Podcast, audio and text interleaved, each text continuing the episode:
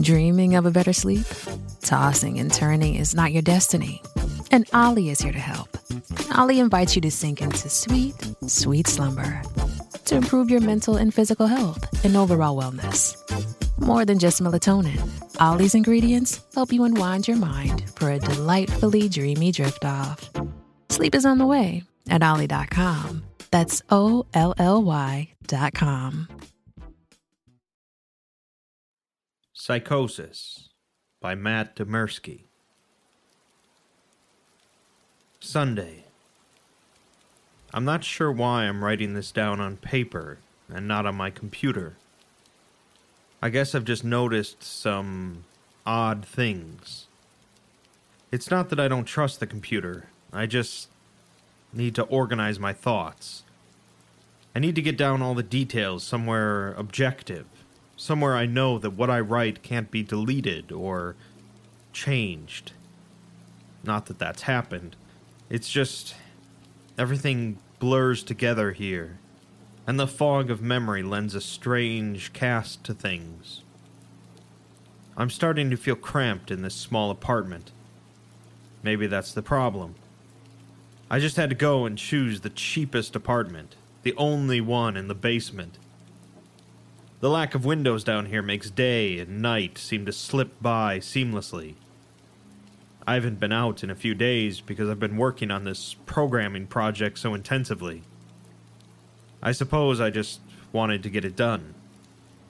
Hours of sitting and staring at a monitor can make anyone feel strange, I know, but I don't think that's it. I'm not sure when I first started to feel like something was odd. I can't even define what it is. Maybe I just haven't talked to anyone in a while. That's the first thing that crept up on me. Everyone I normally talk to online while I program has been idle, or they've simply not logged on at all. My instant messages go unanswered. The last email I got from anybody was a friend saying he'd talk to me when he got back from the store, and that was yesterday. I'd call with my cell phone, but reception's terrible down here. Yeah, that's it. I just need to call someone. I'm gonna go outside. Well, that didn't work so well. As the tingle of fear fades, I'm feeling a little ridiculous for being scared at all.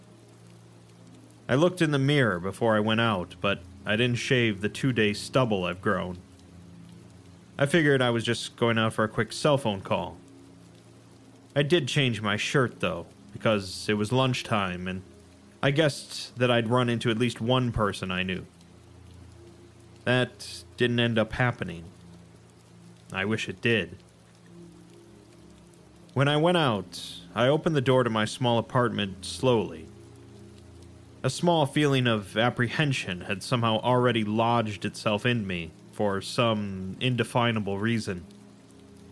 I chalked it up to having not spoken to anyone but myself for a day or two. I peered down the dingy gray hallway, made dingier by the fact that it was a basement hallway. On one end, a large metal door led to the building's furnace room. It was locked, of course. Two dreary soda machines stood by it.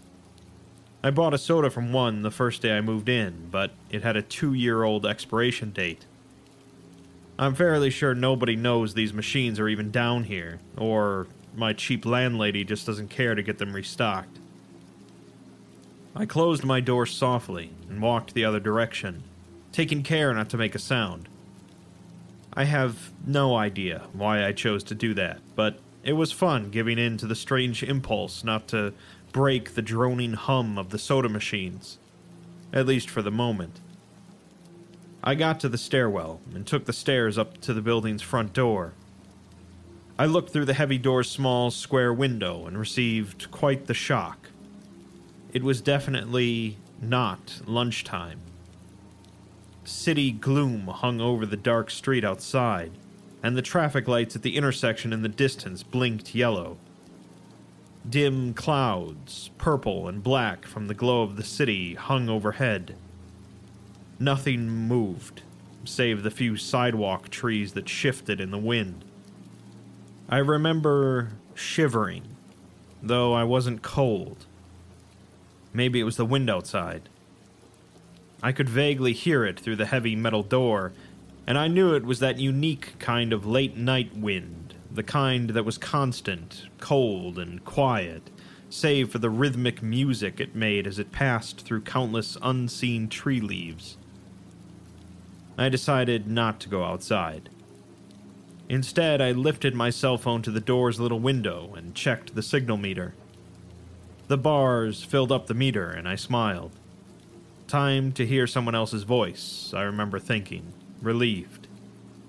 It was such a strange thing to be afraid of nothing. I shook my head, laughing at myself silently. I hit speed dial for my best friend Amy's number and held the phone up to my ear. It rang once, but then it stopped. Nothing happened. I listened to silence for a good 20 seconds, then hung up.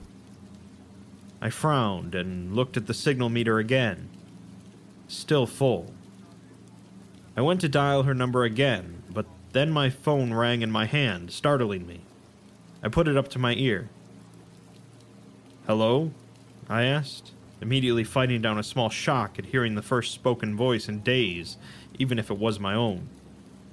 I had gotten used to the droning hum of the building's inner workings, my computer, and the soda machines in the hallway.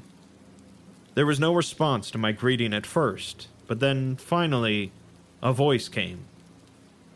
Hey, said a clear male voice, obviously of college age, like me. Who's this? John, I replied, confused. Oh, sorry, wrong number, he replied, then hung up. I lowered the phone slowly and leaned against the thick brick wall of the stairwell. That was strange. I looked at my received calls list, but the number was unfamiliar.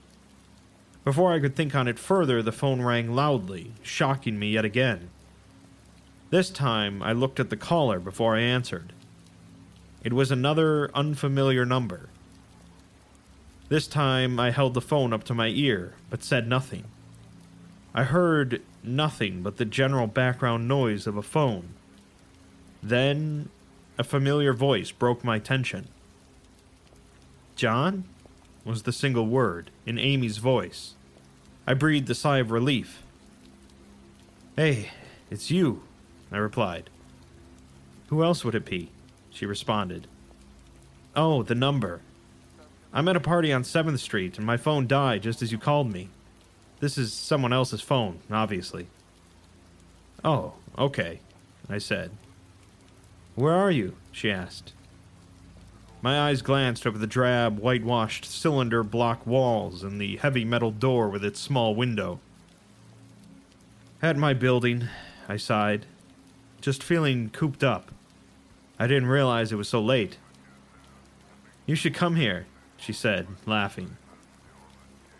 Nah, I don't feel like looking for some strange place by myself in the middle of the night, I said looking out the window at the silent, windy street that secretly scared me just a tiny bit. I think I'm just gonna keep working or go to bed.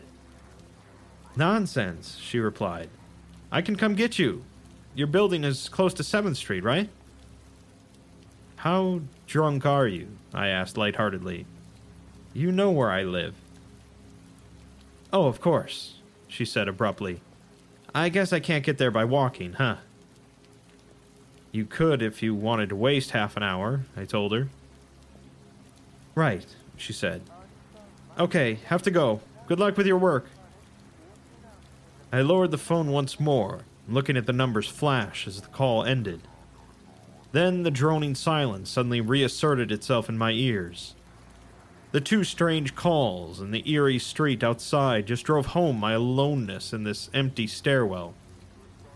Perhaps from having seen too many scary movies, I had the sudden, inexplicable idea that something could look in the door's window and see me.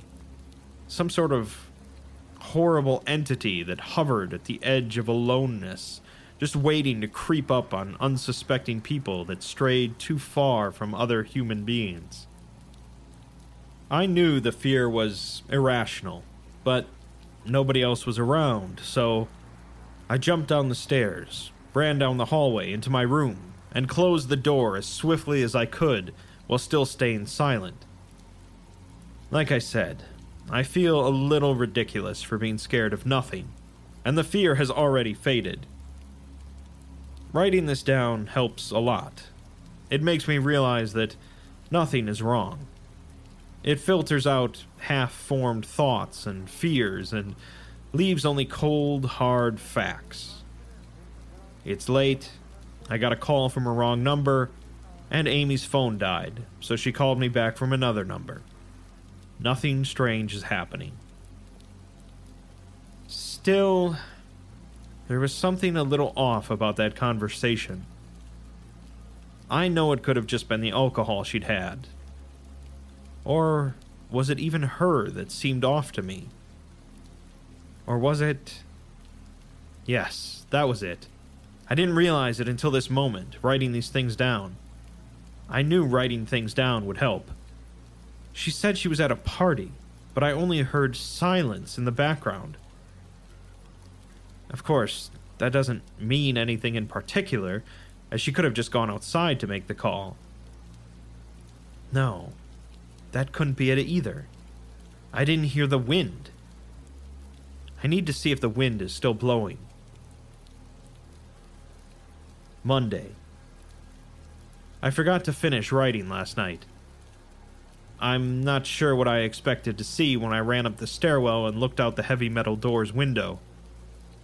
I'm feeling ridiculous. Last night's fear seems hazy and unreasonable to me now. I can't wait to go out into the sunlight. I'm gonna check my email, shave, shower, and finally get out of here. Wait. I think I heard something. It was thunder.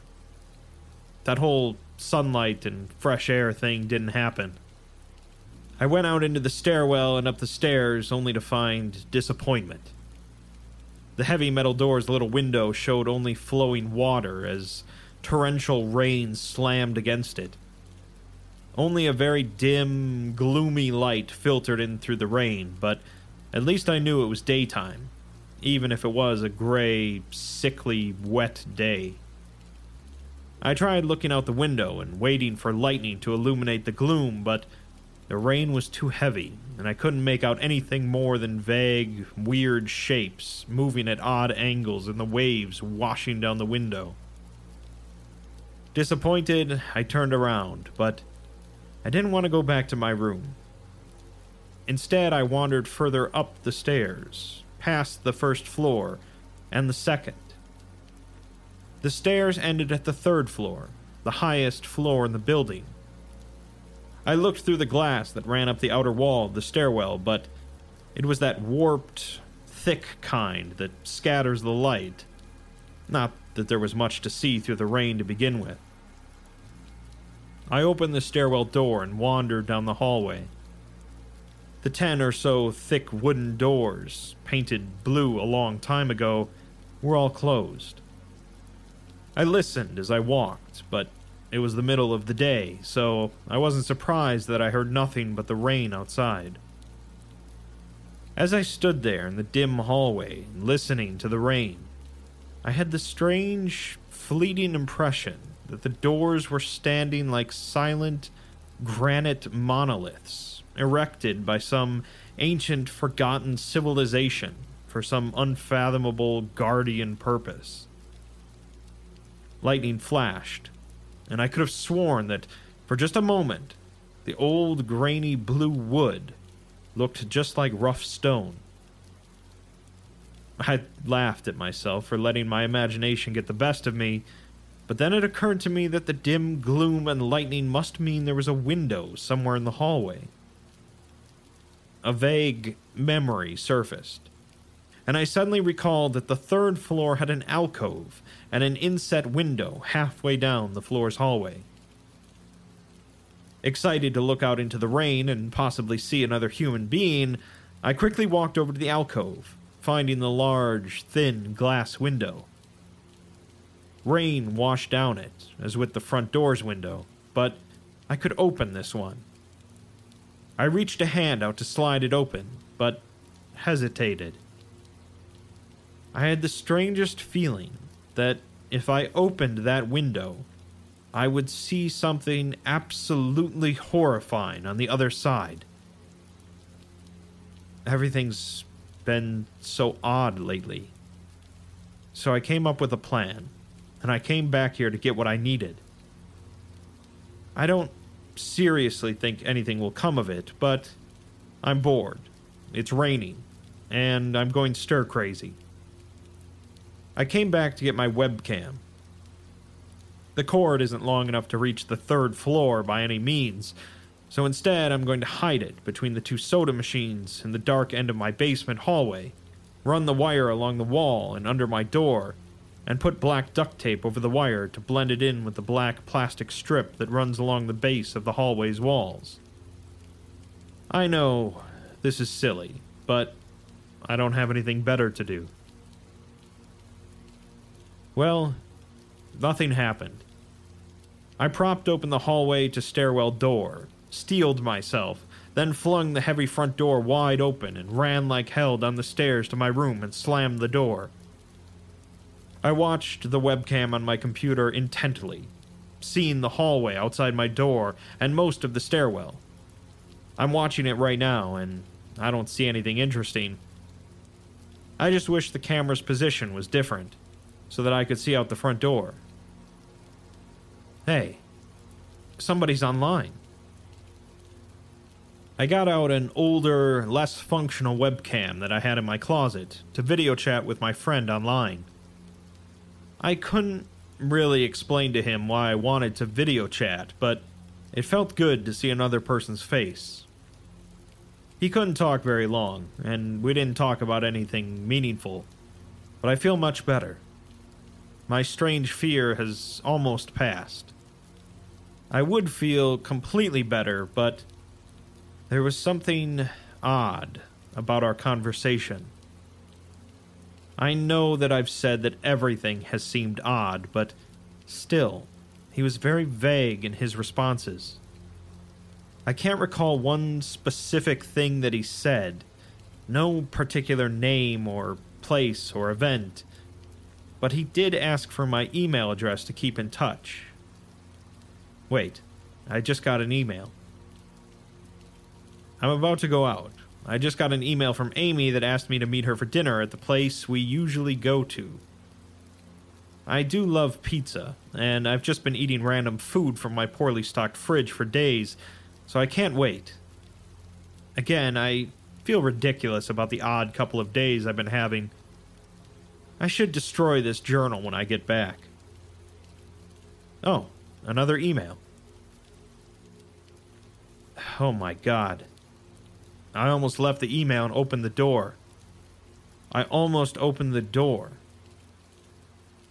I almost opened the door, but I read the email first.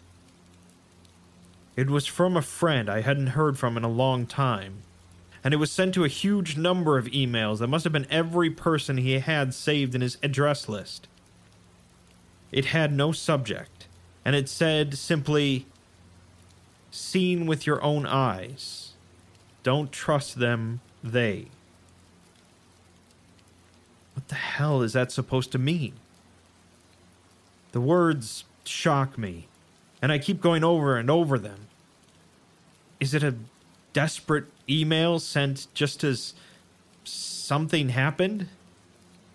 The words are obviously cut off without finishing. On any other day, I would have dismissed this as spam from a computer virus or something, but the words, seen with your own eyes.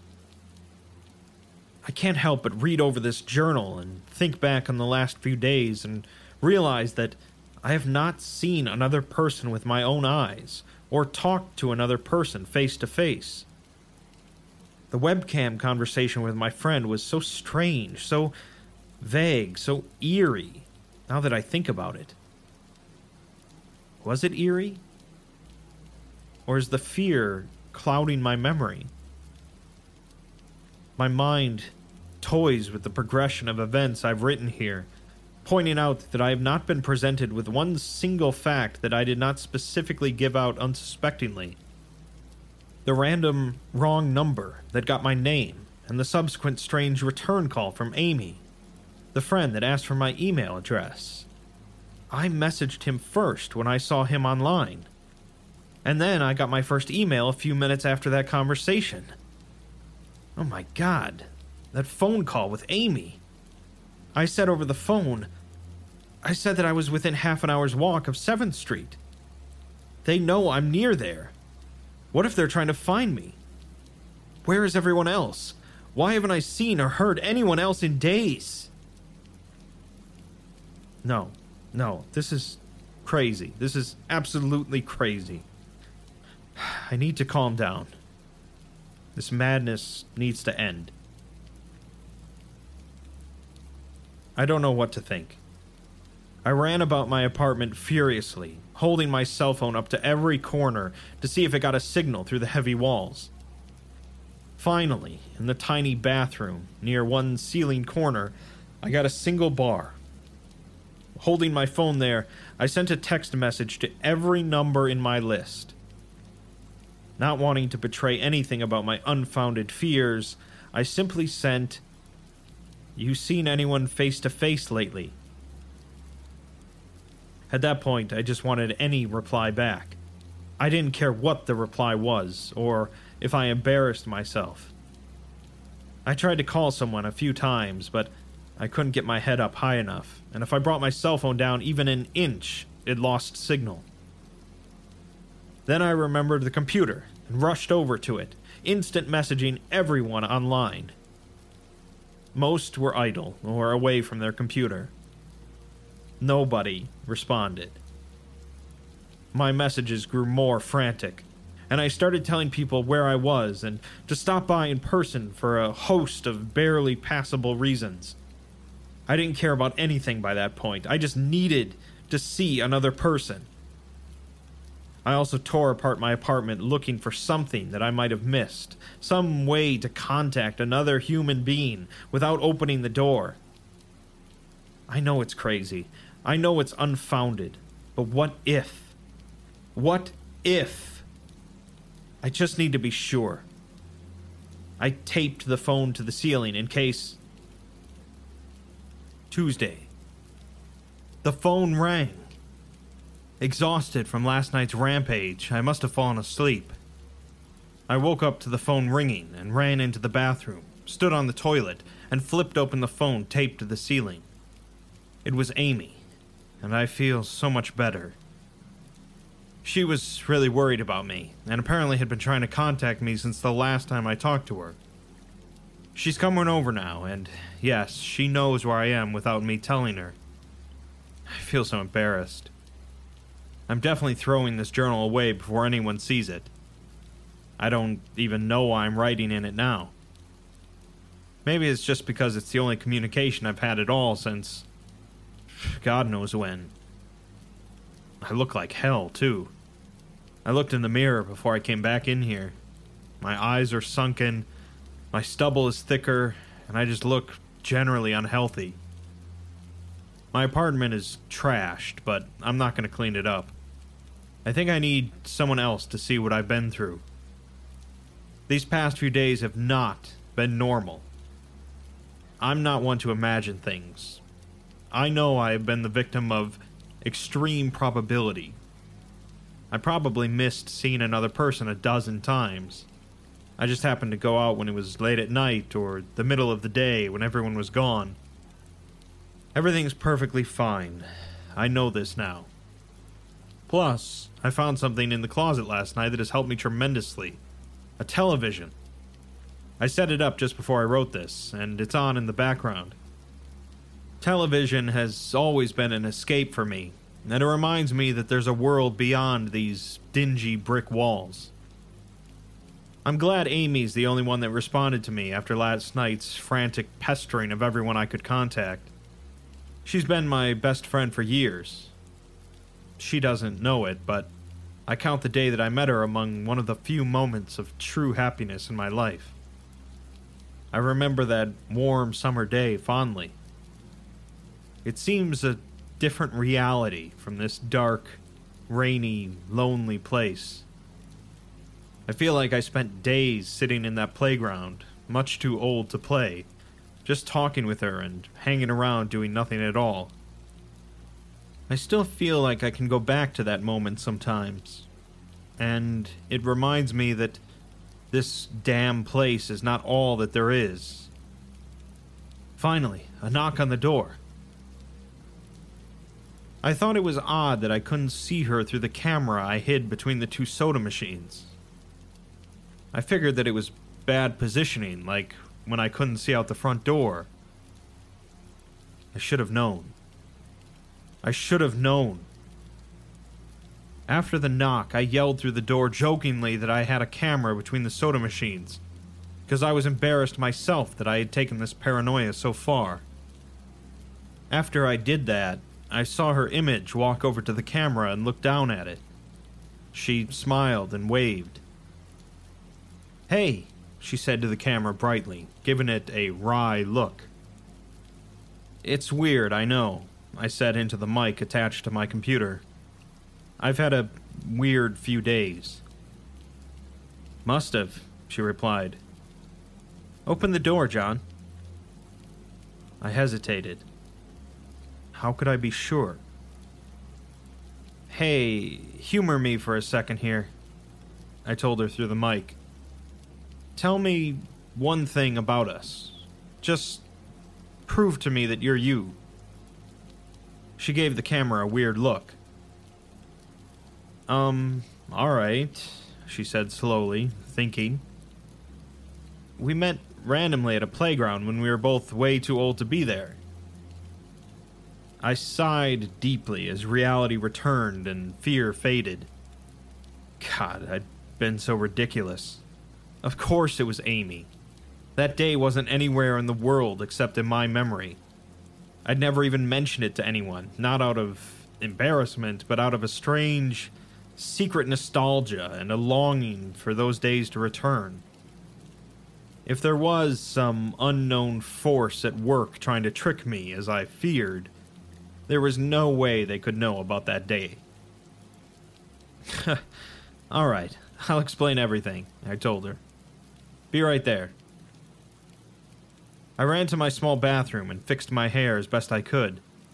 I looked like hell, but she would understand snickering at my own unbelievable behavior and the mess I'd made of the place, I walked to the door. I put my hand on the doorknob and gave the mess one last look. So ridiculous, I thought.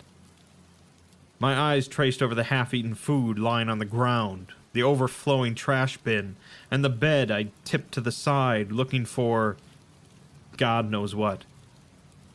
I almost turned to the door and opened it but my eyes fell on one last thing the old webcam, the one I used for that eerily vacant chat with my friend. Its silent black sphere lay haphazardly tossed to the side, its lens pointed at the table where this journal lay. An overwhelming terror took me as I realized that if something could see through that camera, it would have seen what I just wrote about that day. I asked her for any one thing about us, and she chose the only thing in the world that I thought they or it did not know. But it did. It did know. It could have been watching me the whole time. I didn't open the door. I screamed.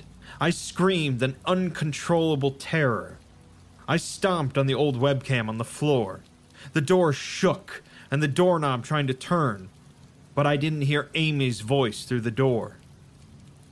Was the basement door made to keep out drafts too thick? Or was Amy not outside? What could have been trying to get in, if not her? What the hell is out there? I saw her on my computer through the camera outside. I heard her on the speakers through the camera outside. But was it real? How can I know? She's gone now.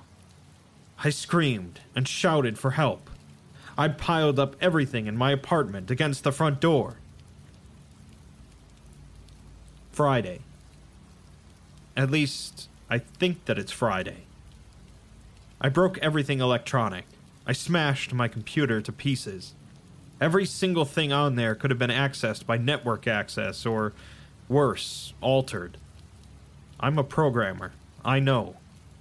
Every little piece of information I gave out since this started my name, my email, my location none of it came back from outside until I gave it out. I've been going over and over what I wrote.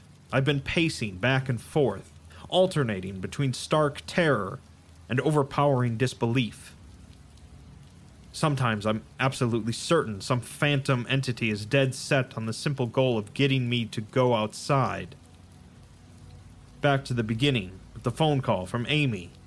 She was effectively asking me to open the door and go outside. I keep running through it in my head. One point of view says I've acted like a madman, and all of this is the extreme convergence of probability. Never going outside at the right times by pure luck, never seeing another person by pure chance, getting a random nonsense email from some computer virus at just the right time. The other point of view says that extreme convergence of probability is the reason that whatever's out there hasn't gotten me already. I keep thinking. I never opened the window on the third floor. I never opened the front door until that incredibly stupid stunt with the hidden camera, after which I ran straight to my room and slammed the door. I haven't opened my own solid door since I flung open the front door of the building. Whatever's out there, if anything's out there, never made an appearance in the building before I opened the front door.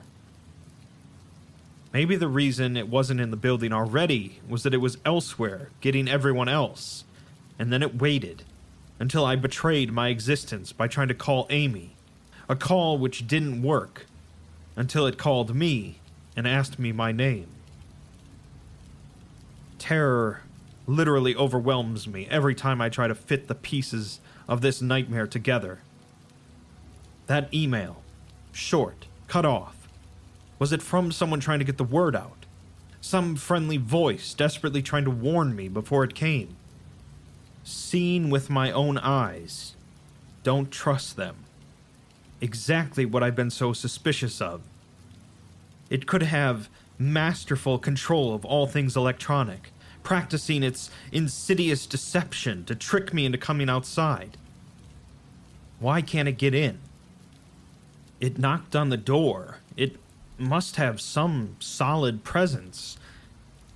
The door.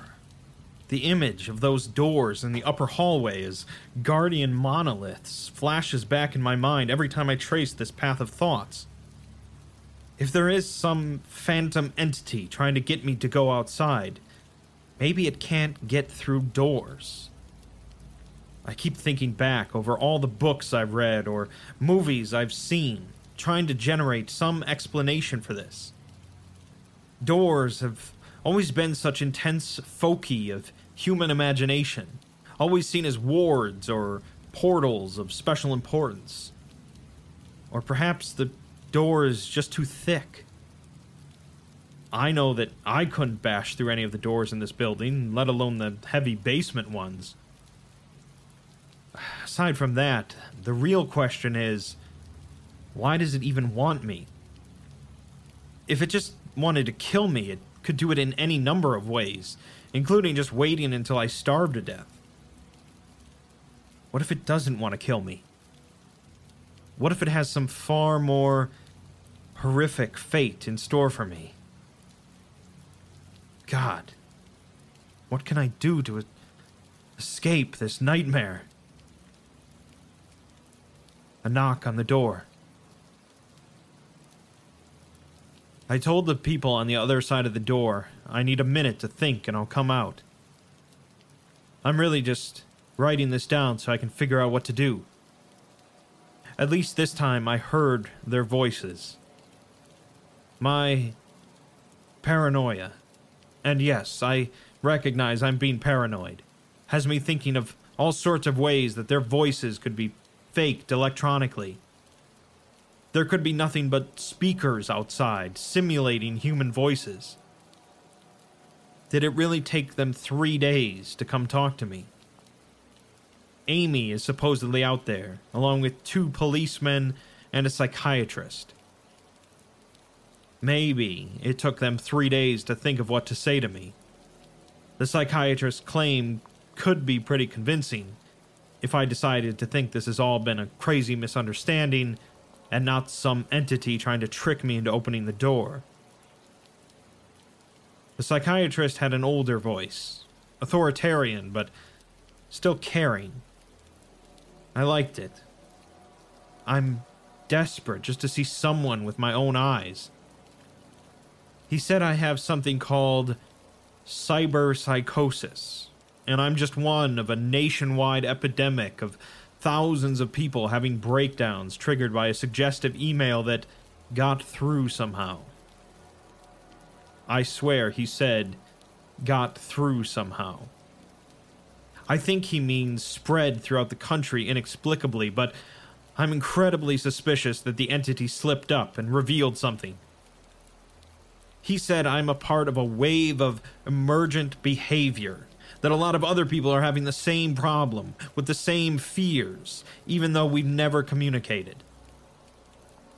That neatly explains the strange email about eyes that I got. I didn't get the original triggering email, I got a descendant of it. My friend could have broken down too, and tried to warn everyone he knew against his paranoid fears. That's how the problem spreads, the psychiatrist claims. I could have spread it too, with my texts and instant messages online to everybody I know. One of those people might be melting down right now after being triggered by something I sent them, something they might interpret any way that they want. Something like a text saying, Seen anyone face to face lately? The psychiatrist told me that he didn't want to lose another one, that people like me are intelligent, and that's our downfall. We draw connections so well that we draw them even when they shouldn't be there.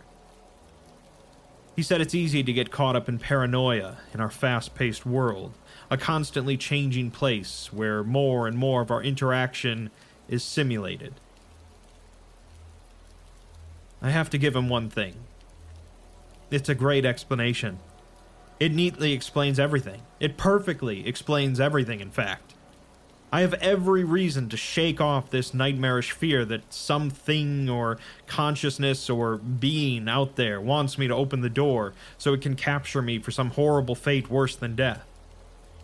It would be foolish to think that after hearing that explanation, I might be one of the last people left alive on an empty world, hiding in my secure basement room, spiting some unthinkable deceptive entity just by refusing to be captured. It's a perfect explanation for every single strange thing I've seen or heard, and I have every reason in the world to let all of my fears go and open the door. That's exactly why I'm not going to. How can I be sure? How can I know what's real and what's deception? All of these damn things with their wires and their signals that originate from some unseen origin. They're not real. I can't be sure. Signals through a camera, faked video, deceptive phone calls, emails, even the television lying broken on the floor. How can I possibly know it's real? It's just signals, waves, light. The door. It's bashing on the door. It's trying to get in. What insane mechanical contrivance could it be using to simulate the sound of men attacking the heavy wood so well? At least I'll finally see it with my own eyes. There's nothing left in here for it to deceive me with. I've ripped apart everything else. It can't deceive my eyes. Can it? Seen with your own eyes. Don't trust them. They. Wait. Was that desperate message telling me to trust my eyes, or warning me about my eyes too? Oh my god, what what's the difference between a camera and my eyes? They both turn light into electrical signals. They're, they're the same. I can't be deceived. I have to be sure. I have to be sure. Date unknown. I calmly asked for paper and a pen, day in and day out, until it finally gave them to me. Not that it matters. What am I going to do? Poke my eyes out? The bandages feel like part of me now. The pain is gone. I figure this will be one of my last chances to write legibly, as, without my sight to correct mistakes, my hands will slowly forget the motions involved. This is a sort of self indulgence, this writing. It's a relic of another time, because I'm certain everyone left in the world is dead, or something far worse. I sit against the padded wall day in and day out. The entity brings me food and water. It masks itself as a kind nurse, as an unsympathetic doctor. I think it knows that my hearing has sharpened considerably now that I live in darkness. It fakes conversations in the hallways on the off chance that I might overhear. One of the nurses talks about having a baby soon, one of the doctors lost his wife in a car accident. None of it matters. None of it is real. None of it gets to me. Not like she does.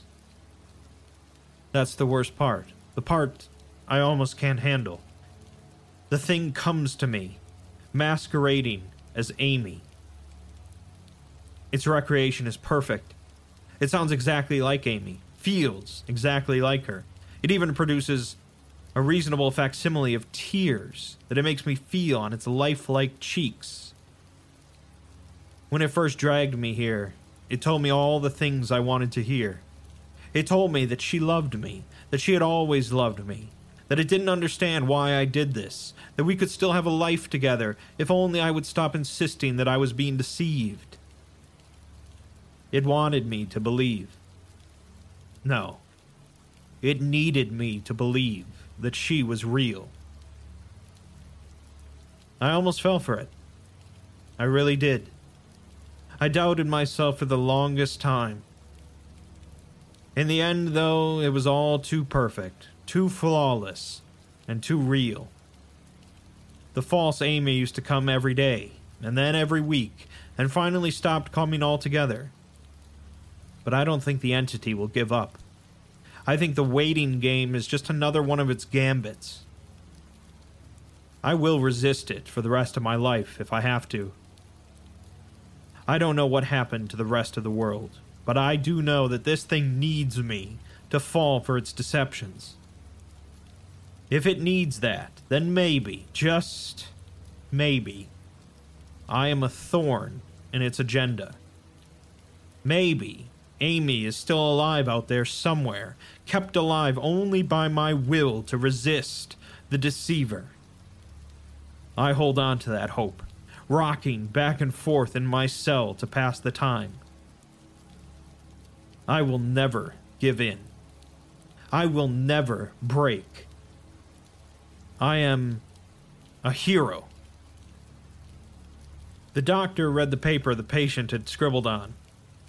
It was barely readable, written in the shaky script of one who could not see. He wanted to smile at the man's steadfast resolve, a reminder of the human will to survive. But he knew that the patient was completely delusional. After all, a sane man would have fallen for the deception long ago. The doctor wanted to smile. He wanted to whisper words of encouragement to the delusional man. He wanted to scream, but the nerve filaments wrapped around his head and into his eyes made him do otherwise. His body walked into the cell like a puppet and told the patient once more that he was wrong and that there was nobody trying to deceive him.